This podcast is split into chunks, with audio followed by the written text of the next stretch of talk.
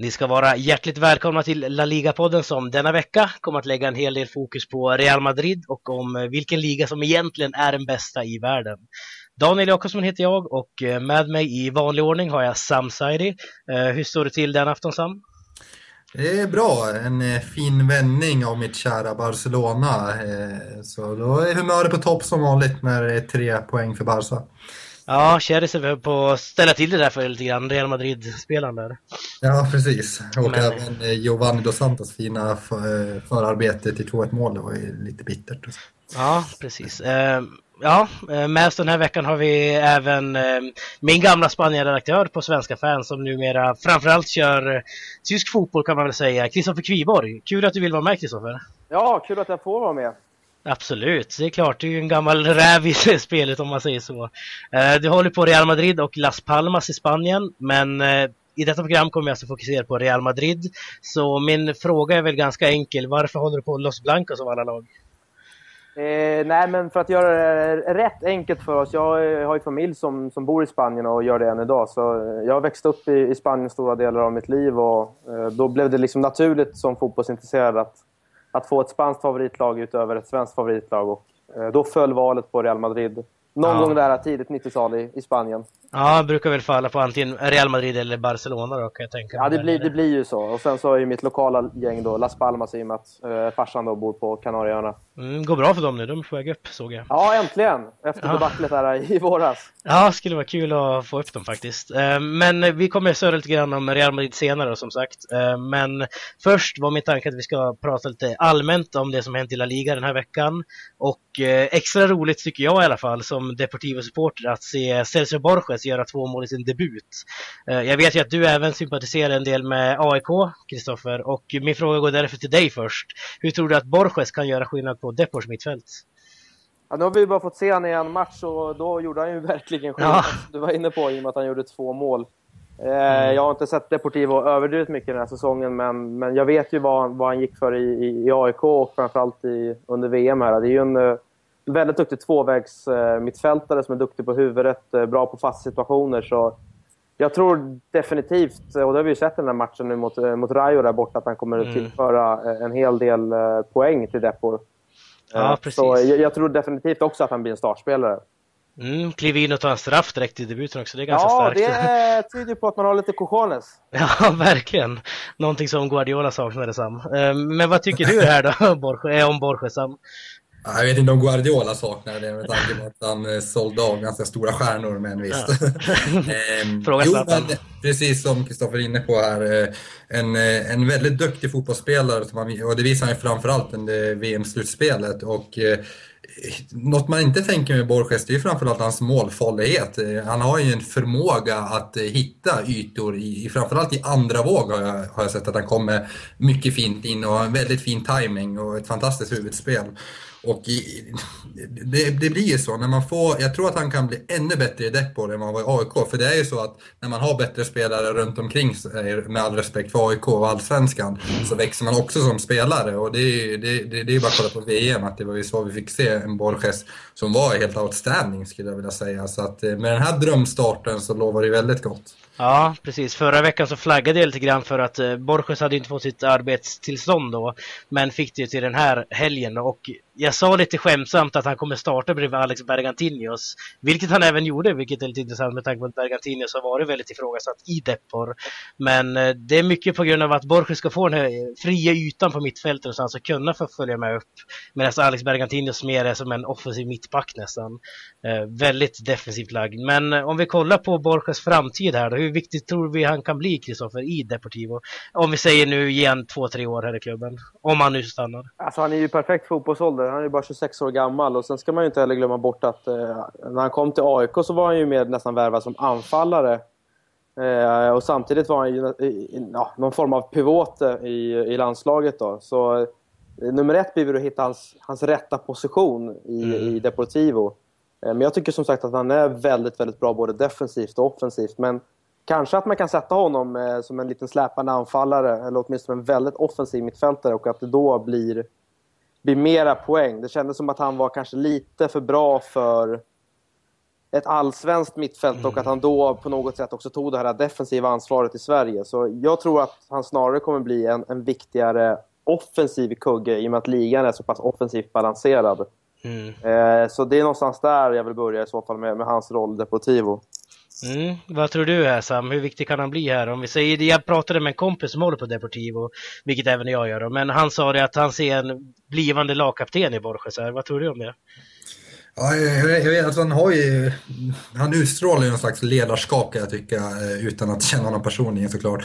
Men eh, allt hänger ju eh, på liksom hur man har tänkt sig använda sig av honom. Ska eh, han spela pivot eller en slags offensiv spets? Så det är där det hänger lite om man ska bli den här poänggivande spelaren. Men han, har, han utstrålar ett, själv, ett, led, eller ett ledarskap som jag tror kommer ge honom, eller kommer, resultatet av det kommer, kommer bli att han får en väldigt framträdande roll och det tror jag vi kommer få se inom några år, eller till och med redan nu. När man kliver fram och tar en straff första matchen, bara det mm. tyder på att han, han är tänkt att liksom ha en viktig roll i laget och att, han, och att han har självförtroendet för att ta det ansvaret. För det är inte alla personer som kan ta det ansvaret, men Borges känns som en sån spelartyp och människa. Ja, precis. Får hoppas att det går väldigt bra för honom och mitt Deportivo nu framöver. En som det gått lite sämre för däremot är ju vår kära göteborgare Daniel Larsson som eh, bara fick ett inhopp i ligan eh, under sitt halvår i Granada. Lånas ut till Danmark nu. Ehm, men vad gick snett för honom här i Granada egentligen? Om vi börjar med dig Kristoffer.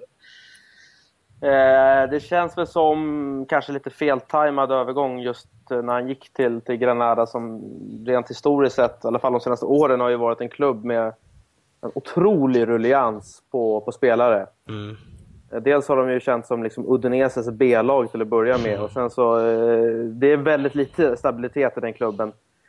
Eh, mm. Jag, jag, vet inte riktigt vem som värvade honom heller. Jag för mig att det var väl också något tränarbyte i, i, i, samma veva och att det kan ha varit en sån grej också att han blir lite offer för eh, att det byts i ledning och i, i tränarstaber och så vidare. Och sen en sån grej som att han får hoppa in som vänsterback. Jag menar, hela, hela den grejen skickar ju en signal om att du, ja. du, vi kommer nog inte satsa på dig eh, ens på din korrekta position. Så eh, han gör ju helt rätt eh, ja, som, som lämnar då.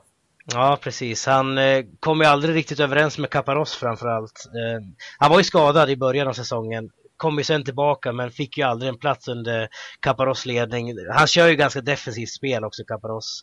Medan Daniel Larsson kanske är en som gärna sticker i djupled och så vidare. Men det är ju, ja, vi vet ju hur han brukar ligga med sin eh, ganska defensiva taktik här, Caparros. Men vad säger du då Sam om Daniel Larsson i Granada? Alltså, utan att vara för hård, jag har aldrig varit förtjust i Daniel Larsson. Jag tycker aldrig han har, eller aldrig ska man inte säga, men jag tycker inte han eh, riktigt har kvaliteten för att spela i La Liga eh, för det första. Eh, men sedan så hänger väldigt mycket hänger på vilket förtroende man får, får av tränaren och det har ni verkligen inte fått och haft väldigt otur också med skador, det vet jag. Eh, men jag tycker inte han passar riktigt i La Liga, hans spelstil, det här med att sticka djup. Det är klart, mm, under Caparros så skulle man kunna använda hans eh, eh, hans egenskaper just där med ett snabbt kontringsspel. Men ah, jag vet inte, jag har inte varit imponerad av honom så att eh, för mig är jag är inte förvånad helt enkelt. Mm, håller du med Kristoffer? Var han aldrig av La Liga-kaliber, Larsson? Jag tycker han kanske stundtals i Valladolid ändå gjorde det rätt bra, men eh, det är klart hans spelstil eh, kanske inte passar så jättebra eh, i en liga som den spanska. Faktiskt eh, den tyska som är lite mer böljande och rakt på hade väl passat honom bättre. Eh, men mm. sen, som jag var inne på tidigare också, alltså Granada eh, de har värvat 17 spelare den här säsongen. De har en trupp som består av över 35 man, så det är, ja. Eh, det är siffror som, som visar att klubben inte mår speciellt bra. Det finns inga exempel på framgångsrika klubbar som har så stor omsättning på spelare ut och in och som har så stora trupper heller. Så, jag tror att Granada mycket väl kan åka ur år. Då har, han i så fall lämnat ett sjunkande skepp i rätt tid. Mm, jag, tror, jag, tror, att det, det är där svaret ligger. Delvis att han valde en väldigt, alltså fel klubb skulle jag vilja säga. Eh, men samtidigt eh, just det här med hans bristande kvalitet, kanske inte kvalitet men att han kanske inte passar in hans spelstil. För om man jämför kanske med Borges som vars spelstil definitivt kommer passa in i La Liga. Eh, och, och, och, det har ju väldigt mycket med att Borges har en väldigt bra första touch, han är väldigt duktig med bollen och han tappar sällan bollen. Daniel Larsson, de, matcher, de få matcher vi fick se i La Liga, det är, det är ganska så här ojämn kvalitet. Han kan bli av med bollen ganska liksom enkelt kan jag tycka. Mm. Så att, ja. Ja, det har kommit in en ersättare ganska omgående också i Adrian Colunga som minst sagt har lite La Liga-erfarenhet från Zaragoza exempelvis, Getafe. Um, värva som Brighton då. Men han är ju, Colunga är alltså en av, jag tror det är sju eller åtta spelare man plockar in i januarifönstret. Så det är lite grann som Kristoffer säger att det är jäkla ruljans mitt i mm. säsongen och det, ja, jag tror också tyvärr att Granada ramlar ur.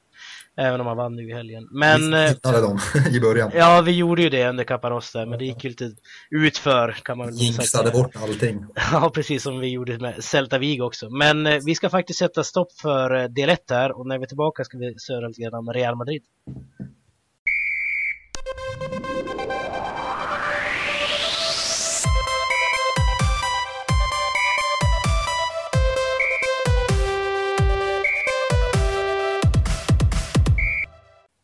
De regerande Champions League-mästarna Real Madrid toppar alltjämt La Liga och har så även gjort under stora delar av säsongen.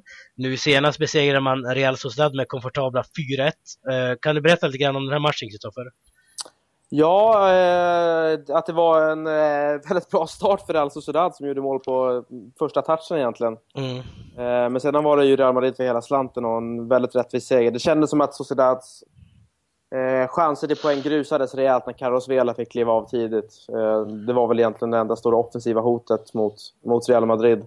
Ja. Eh, och jag har sett också i tidigare matcher när Ronaldo varit avstängd att det är faktiskt, eh, det brukar bli en liten kvalitetshöjning på övriga storstjärnor, för det är de ju faktiskt också. Men de framstår väl inte som det alla gånger när Ronaldo är med. Eh, så eh, det tycker jag alltid, jag tycker det är alltid kul och spännande att se Real Madrid utan Ronaldo. För då får man se kanske det bästa av av en sån som James eller som, som Benzema som får en större, då, större offensiv roll. Mm, eller Gareth Bale som missar upp ett mål. Um, ja, men det gör, han ju, det gör han ju alltid. ja, men det var lite kul den här matchen. Om vi jämför med Barcelona-matchen som, där Real Sociedad faktiskt vann med 1-0, då gjorde man också ett väldigt tidigt mål. Skillnaden i den matchen var att där fick ju inte Barcelona in en kvittering en minut senare som James fick den här gången. Nu såg inte jag den här matchen faktiskt, eh, men Sam, jag vet ju att du har sett den. Märkte du av att där kan det liksom luften redan där i minut tre gått ur Real Sociedad. Alltså grej, nu vet inte om Real, var det tredje minuten de kvitterade? Var det ja, det var typ anfallet ja, efter. Kanske, ja, men de första minuterna, alltså de första fem, åtta minuterna var ju verkligen fram och tillbaka böljande fotboll. Vi ska inte heller glömma att eh, Sociedad var ju direkt efter James eh, 1-1 mål otroligt nära göra 2-1 med när Granero fick in en straff och Canales fick dit en fot som gick strax utanför. Mm. Eh, och hade de fått in 2-1 där då hade det kunnat bli lite roligt igen. Men eh, efter den missen, och efter, eller efter 1-1 mål efter den missen som eh, Sociedad gjorde direkt efter 1-1 mål, eh, då var det ju bara Real Madrid för hela slanten och då var det ju bara en fråga om hur mycket det här skulle sluta. Eh, och det här tycker jag ändå, det här kännetecknar Sociedad på något vis. Det är ju liksom två olika lag när de är hemma och när de är borta.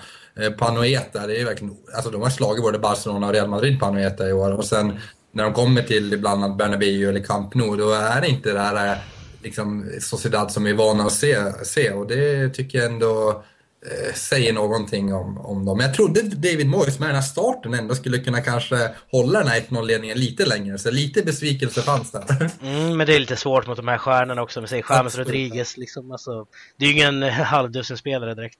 Nej, uh, sen är det ju som Kristoffer säger, Real Madrid, de matcher Ronaldo inte är med, det, som, det känns som att de andra spelarna verkligen växer och eh, framförallt Benzema eh, Eh, utstrålar ju något självförtroende, bara hans liksom, mål där är ju helt otroligt och James och Bale tar för sig på ett helt annat sätt. Så att eh, det är både på gott och ont när Ronaldo inte är med.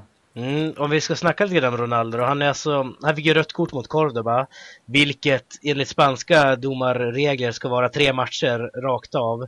Han får alltså två matcher här för att han ska kunna hinna tillbaka till matchen mot Atletico Madrid i helgen. Han missar Sevilla nu i, på onsdag här, men eh, är inte det här lite konstigt Kristoffer, att han bara får två matcher istället för tre som det brukar vara i normala fall? Vadå, är ni förvånade eller?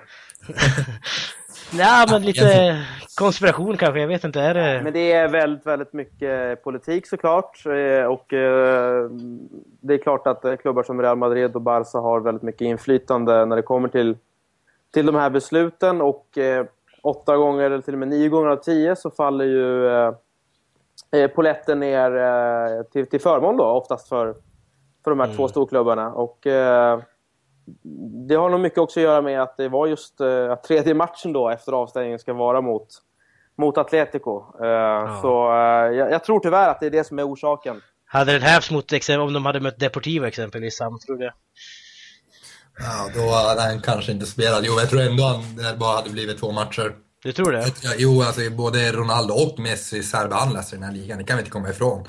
Eh, eller inte bara de två, i synnerhet de två spelarna, men också båda klubbarna som helhet eh, särbehandlas jämfört med mindre klubbar. Och det är precis som Kristoffer säger, det är mycket politik och det, det är tråkigt. Jag tycker, alltså det är kul, alltså för den neutrala kanske, att, liksom att Ronaldo är med och för Real Madrid såklart. Eh, det är ändå liksom världens bästa spelare som mm. får vara med i en sån, och man vill alltid se de bästa spelarna i de här matcherna. Så på, ur den synvinkeln är det roligt. Men sen så är det ju ändå tråkigt att eh, liksom det inte, samma regler gäller inte för eller alla spelare. Eller alla men hade det varit, säg en Pep exempelvis, så hade vi fått kanske 13 matcher istället. men, men sen ska man ju inte heller, just i det här fallet är det ju helt rätt att han blir utvisad. Jag tycker personligen att, att ja, någonstans mellan två och tre matcher står väl i, i paritet till brottet så att säga. Men mm. i det stora hela så är det ju en cirkus i Spanien när det kommer till just avstängningar. Det kan, det kan överklagas om gula kort hit och dit. Man vet ju oftast inte om spelaren är avstängd för att det ska överklagas i två dagar. Eh, det kommer sena besked och det finns ingen eh, konsensus heller i besluten. Så det här kommer ju La Liga vara dragandes med om de inte, eh, alltså om de inte fixar problemet. För just nu tycker jag nästan det är en lika pinsam nivå som de flesta domarna håller i, i, La Liga. Mm, och den är väldigt låg kan man säga. Alltså den ja, den är extremt låg. Eh, men om vi säger förra veckan Sam, så var ju du väldigt irriterad över Ronaldos utvisning. Inte bara det han gjorde, utan framförallt det han gjorde efteråt. Det här med liksom borsta av eh, klubb, alltså VM för klubblag-märket eller vad det nu var. Um, vad, vad har du att säga om det, Kviborg? Eh, ja, det är klart att det är väldigt barnsligt gjort, men samtidigt någonstans kan jag väl också... Ja, jag kan väl förstå när spelare som som Messi eller Ronaldo i det här fallet, eh, att man kanske tappar det för någon minut. Jag tror att de får, eller de får, de får otroligt mycket, mycket smällar mm. i varje match. Och ibland kanske de också känner sig motarbetade av domare och av, av motspelare. Så att, eh, det är väl mer en mänsklig reaktion kan jag tycka. Sen så ser det ju inte speciellt snyggt ut. Det ser ju det ser väldigt odrägligt ut. Eh, mm. Men jag tycker inte det är hela världen. Det har ju varit värre om man börjat gestikulera och peka finger åt publiken och, och, och sådana grejer. Sen var han ju väldigt snabbt ute med att vara ångerfull också, vilket jag tycker också kan mm tona ner det lite grann. Men absolut, absolut omoget. Och sen vet jag fan vem som vill skryta med att ha vunnit VM för klubblag. Riktig Kalle Anka-titel. Ja, det var ju ingen Cantona-spark efteråt. Nej, det, det var helt sant. Alltså.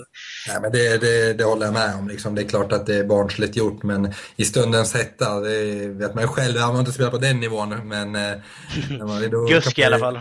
Ja, precis. När man spelar i lite lägre divisioner kan det till och med hetta till och att man kanske inte... Att man gör ja, någon handling man senare, senare ångrar Mm, precis. Eh, vi ska fortsätta att snacka lite grann om eh, Santiago Bernabéu tänkte jag, som eh, det har ryktats om i veckan ska byta namn till det väldigt fina och spännande namnet Abu Dhabi Bernabéu. Vad tycker vi om detta, Kristoffer? Ja, att det är vidrigt såklart. Det finns väl inte en käft i Madrid som kommer någonsin kalla arenan för det, utan det får väl stå på, på fasaden mot x antal miljarder in på kontot. Ja. Men det är ju tyvärr den, den framtiden vi går mot som det ser ut nu. Det de flesta arenorna har ju sponsornamn. Det, det vet jag själv som jobbar mycket i Tyskland. Det har ju alla arenor. Ja. Det heter ju liksom Volkswagen och Allianz och såna grejer. Men Även här i Sverige också för den delen. Ja, ja men i folkmun är det ingen som kallar arenorna för det. Så, mm. eh, ska man se det liksom ur ett ekonomiskt perspektiv så ja, visst, ta pengarna och skratta. Mm, men vad tror du Sam, finns det någon substans i de här ryktena överhuvudtaget? Kan det, liksom, kan det bli så att man döper om arenan till Abu Dhabi Bernabéu? Kan det definitivt bli. Jag, förvånas inte över någonting nu när, när vi brukar prata om den moderna fotbollen, när den tar över mer och mer och, och, det finns delar i den vi inte gillar men som vi förstår till en viss del. I, i det här fallet så, så vill jag inte förstå, eller jag förstår egentligen inte. Jag förstår ur den ekonomiska aspekten att det är många miljarder som trillar in på kontot. Och, men jag skulle förstå det mer om det kanske var en, en klubb som Atletico eller Sevilla eller någon som, eller en mindre klubb för den delen, en mittenklubb som verkligen är i behov av de här pengarna. Men jag menar, lag som Real Madrid, Barcelona, de här storklubbarna, behöver de verkligen de här extra miljarderna hela tiden? Det är klart att ja, man får ett försprång gentemot varandra men någonstans så måste ju också den här äh, klubblag, alltså identiteten, klubbkänslan, den måste ju väga över någon gång. Alltså moderna fotbollen kan ju inte alltid vinna oavsett ekonomi liksom. Så att, eh, eller ekonomiska resurser man får. Så att i det här fallet så jag tror inte det kommer ske och jag skulle bli förvånad om, om de får igenom det här. Och jag tror det kommer... Ett sånt klassiskt namn som Santiago Bernabéu, det, det byter man inte bara bort sådär. Håller du med Kristoffer? Kan det, kan det för den delen finnas någon annan anledning än bara pengar när man gör det här? Vad, vad tror du Kristoffer? Ja, det är klart att den enda anledningen är pengarna. Eh, Real Madrid det är ett företag, drivs som ett företag av en företagsledare. Så eh, Nämn en företagsledare i hela världen som, som inte försöker att Promota. maximera intäkt, ja. nej, för, som inte försöker maximera intäkterna i sitt företag. Mm. Sen håller jag med om allting, alltså kontra liksom den moderna fotbollen, att, att det finns vissa grejer man inte gör. Men eh, en sån här grej, jag vet inte vad medlemmarna säger, eh, eller om det ens kommer vara öppet för debatt för medlemmarna. Eh, det kan ju vara så att eh, helt plötsligt inför nästa hemmamatch så står det bara Abu Dhabi över hela skiten. Och så får de, får de köpa det helt enkelt. Ja, ja. Sen så, det här är också lite oroväckande för snart kommer ju utvecklingen liksom gå överstyr. Att liksom man börjar byta klubblagsnamn eller lägger, lägger till ett extra namn i, i klubbnamnet. Och då, då börjar liksom mm tappar man ju den här känslan lite, den här klubbidentiteten och historiken. Liksom. Det händer lite grann i England exempelvis, där vi vet Hull City, uh, Hull City vill väl byta namn till Hull Tigers eller sånt där, vilket fansen blev förbannade på jag för mig om jag inte missminner mig. Ja, ja, ja, vi har uh, flera exempel. Cardiff skulle väl byta färger från blått till rött och det ja. finns ju massa dårar. Ja. Getafe var väl inne på Team Dubai ett tag. Team Dubai, precis. uh, deras iranska ägare vet vi fortfarande inte vad som hände med. Men... Getafe-redaktionen, det känns som att vi alltid kommer in på det på något vis. Att vi ja. inte någon Getafe-redaktionen. ja, den, är, den är svår faktiskt. Mm. Uh, men vi ska avsluta Real Madrid-delen tänkte jag med lite målvaktssnack och David de Gea då, som nämnts som ett, ja, ett nyförvärv, potentiellt nyförvärv till Real Madrid. Han har ju väl gjort det väldigt länge kan man väl säga. Men framförallt de senaste veckorna här. Och då har det även ryktats i samma veva att Iker Casillas ska lämna för eh, MLS. Eh, vad tror du om det här? Kan för det första de Gea och Casillas vara i samma klubb samtidigt, Kristoffer? Nej, det tror, jag, eh, det tror jag inte kommer hända. Utan kommer de Gea till klubben så är det som ren ersättare till Casillas och då är det för att Casillas har dragit någonstans. Och eh, att han går till USA känns väldigt logiskt och det har han ju faktiskt själv också pratat varmt om. Så mm. Jag tror nog att eh, Casillas dock eh, kör ett år till och sen drar han. Eh, och då är det väl... Eh, som vanligt eh, kommer en av världens bästa eh, målvakter att ersätta Casillas. och då är det ju en spelare som de Gea och, och, och Neuer som kommer att nämnas. Mm. Så det blir väl någon av de två. Ja, håller du med Sam? Kan exempelvis de Gea som ändå har ganska djupa rötter i Atletico Madrid stå för Real Madrid? Nej, jag, jag, skulle bli förvånad. Eh, nej, nej, jag skulle inte bli förvånad. Det skulle jag inte bli med tanke på den moderna fotbollen som sagt. Mm. Eh, men eh, jag tror inte det. Jag tror ändå att man brukar ju prata om att Sergio Aguero också skulle kunna tänka sig gå till Real Madrid. Men det är någonting med den klubben att de spelarna, de, de går inte till Real Madrid i slutändan. Eh, och jag tror inte David de Gea gör det heller. Eh, men, eh, och, och framförallt inte om Ike Casillas är kvar. Så att, eh, nej, båda de eh, potentiella situationerna kommer inte äga rum. Okej, okay. då får vi se vad som händer med det. Men vi ska sätta stopp för del två. Och när vi är tillbaka så ska vi snacka lite grann om La Liga som eventuellt världens bästa liga.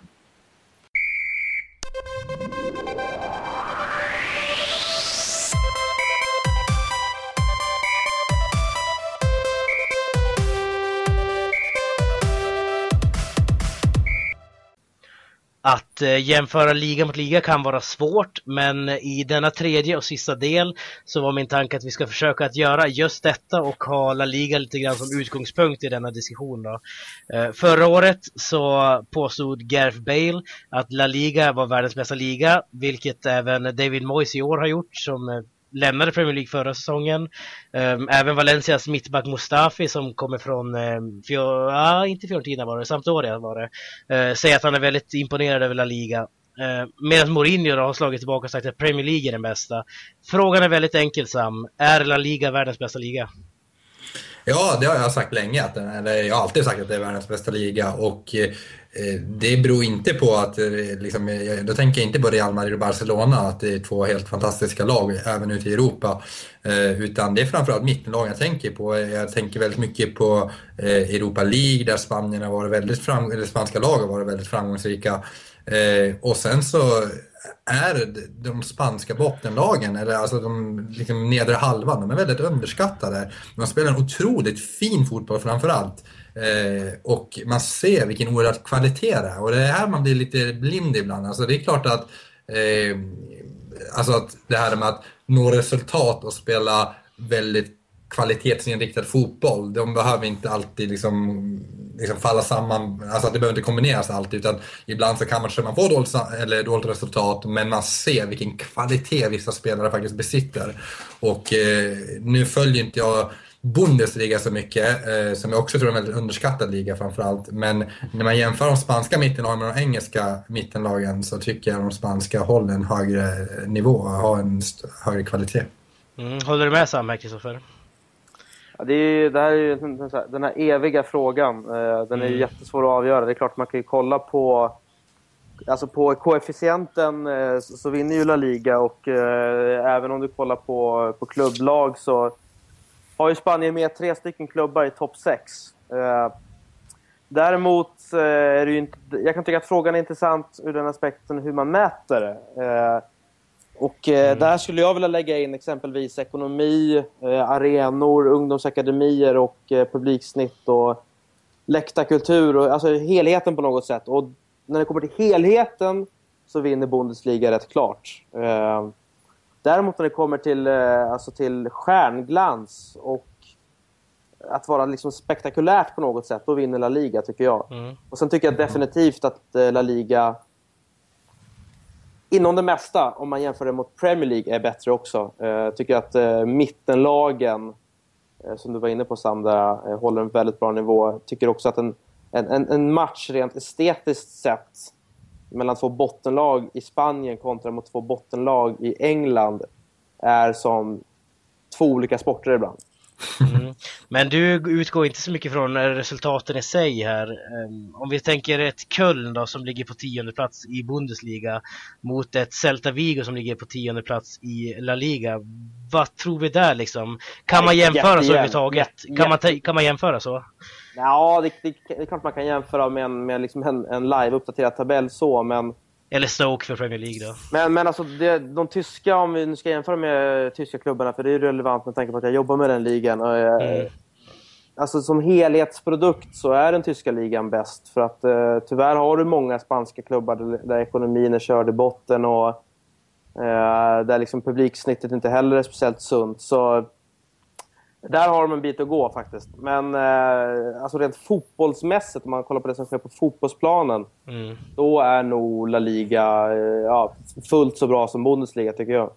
Mm. Det är det här lite jag menar Daniel, det här med att säga att man, när man tar kanske tio, laget som ligger tia i La Liga kontra laget som ligger tia i Premier League eller i Bundesliga och sen så börjar man spekulera lite om, om hur skulle en sån match sluta. Jag tror också att det skulle bli jättejämnt. Jag tror till och med att eh, många Premier League-lag skulle kunna slå många spanska lag. Eh, det skulle mycket väl kunna ske.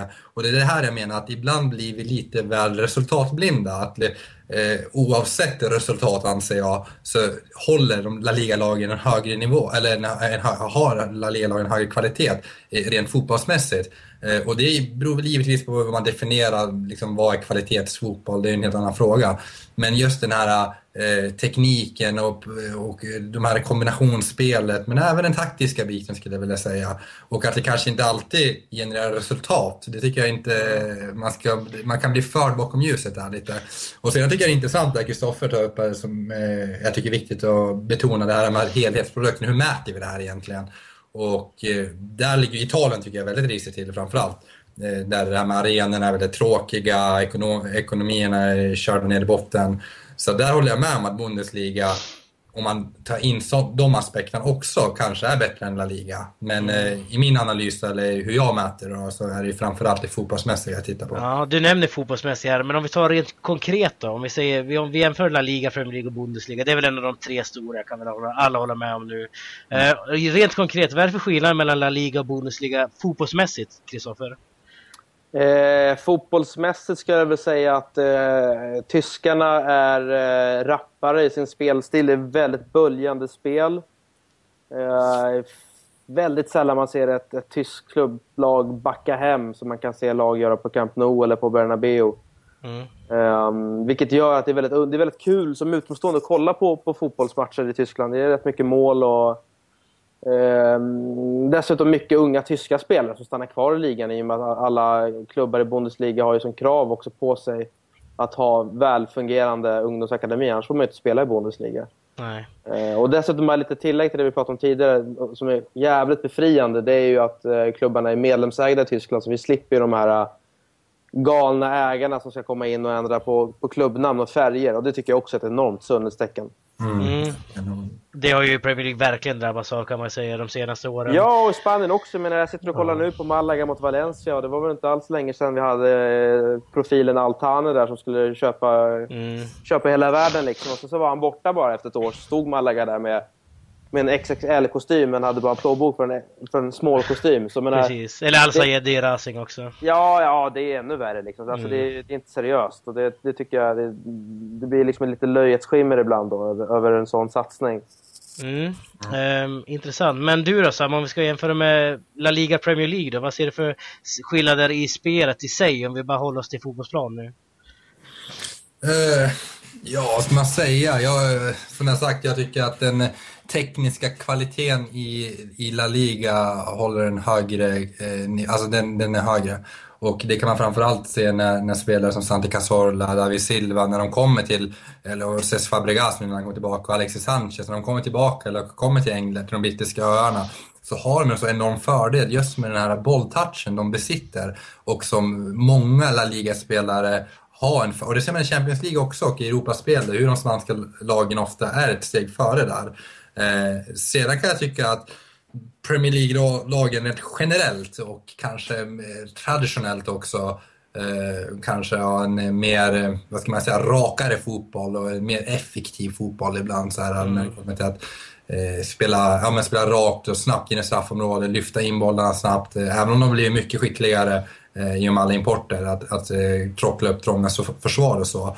Men att det ändå lever kvar någonstans. Den är lite mer ja, Sam Allardyce ska vara kvar liksom, bara en sån sak. Ja, precis.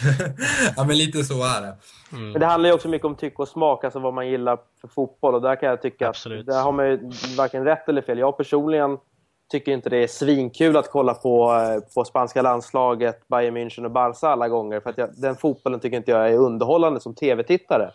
Mm. Däremot eh, så, så, gillar jag personligen kanske när, när Dortmund är som bäst eller när Ja, i viss del Real Madrid hade Mourinho när, när det liksom var de här eh, extremt snabba omställningarna. Det blir väldigt underhållande att kolla på. Men det är min smak och jag säger inte att det är rätt eller fel. Utan... Det, det, är det jag menar lite också. Jag, jag försöker inte heller säga att det är någon slags eh, tiki-taka-fotboll som är liksom den, den, den kvalitetsfotbollen. Utan jag menar också, även i...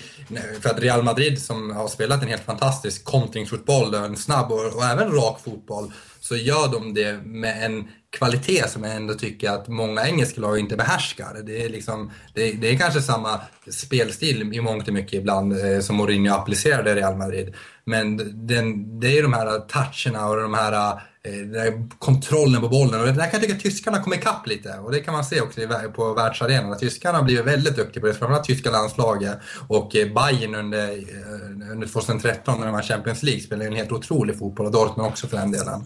Mm. Så det är mer den aspekten jag tycker att tyskarna börjar komma ikapp. Men som Spanien ändå fortfarande är lite bättre på i sin helhet. Ja, um, om vi kollar på Uefas koefficientsystem lite snabbt här nu då. Um, det är väldigt avgörande för de europeiska ligorna faktiskt, vilken koefficientplats man har. Uh, Serie A tappade ju sin fjärde Champions League-plats för inte så länge sedan um, till Bundesliga i öst.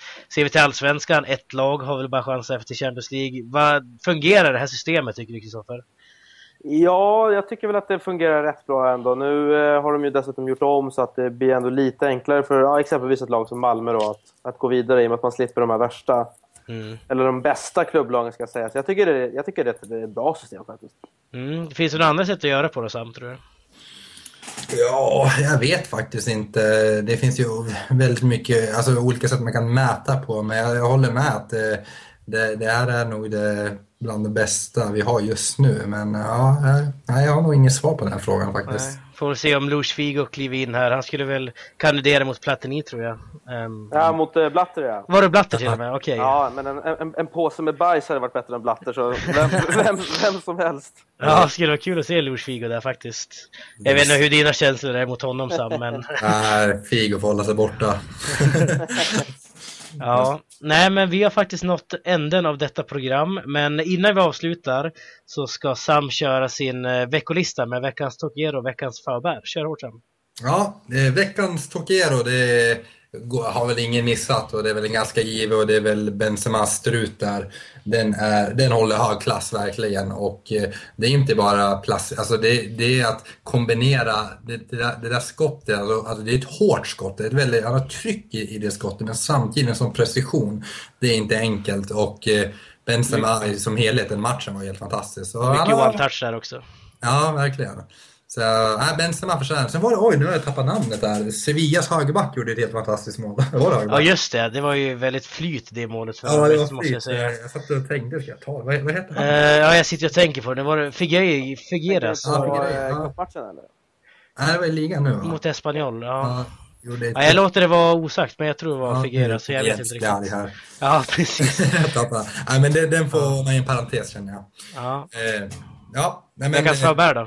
Veckans Faubert, den, eh, ja, det, det, jag tycker att jag, nu, nu går jag ut utanför planen här lite och jag ska ge en känga till eh, många, inte skribenter tänkte jag säga, men eh, våra användare på La Liga-sidan här på Svenska fans eh, som eh, mot min kollega och din kollega Emelie Ottosson här har skrivit eh, väldigt sexistiska kommentarer och det här näthatet på spanska, det ska bort och det fördömer vi i podden och jag tror ni mm. båda står bakom det och det, det, det, det är fegt, det är dåligt och det, det, ska bort. Absolut. och det, det, de, de som känner sig träffade, de får också ta, åt, eller ta på sig den här veckans Faubert. Ja, det, det där känner man igen från tidigare när exempelvis en väldigt god vän till mig, Nina Ljung Fredman, skrev på Svenska fans. Hon fick ju väldigt mycket sexistiska kommentarer också, tyvärr. Ja, det eh, vars, köper du den här listan, Kristoffer? Ja, gud ja, absolut. Även fast jag är lite besviken över att eh, legend, legendaren Faubert benämns, benämns negativt. Men jag håller med. Det är, det är goda, goda poänger och eh, helt rätt surr. Ja, vad tycker du om Tokiero? Att det ska vara något positivt? Det gillar Tokiero är ju ett klassiskt gammalt träben som man bara kan älska, så det, den köper jag faktiskt. ja, härligt. Men eh, tack så jättemycket för att du ville vara med den här veckan, Kristoffer. Tack själva boys, och lycka till med allt här i framtiden. Och ta, ja, hand om, tack. ta hand om eh, varandra nu på Svenska fans Spanien. Det är ju mitt gamla skötebarn, så ja.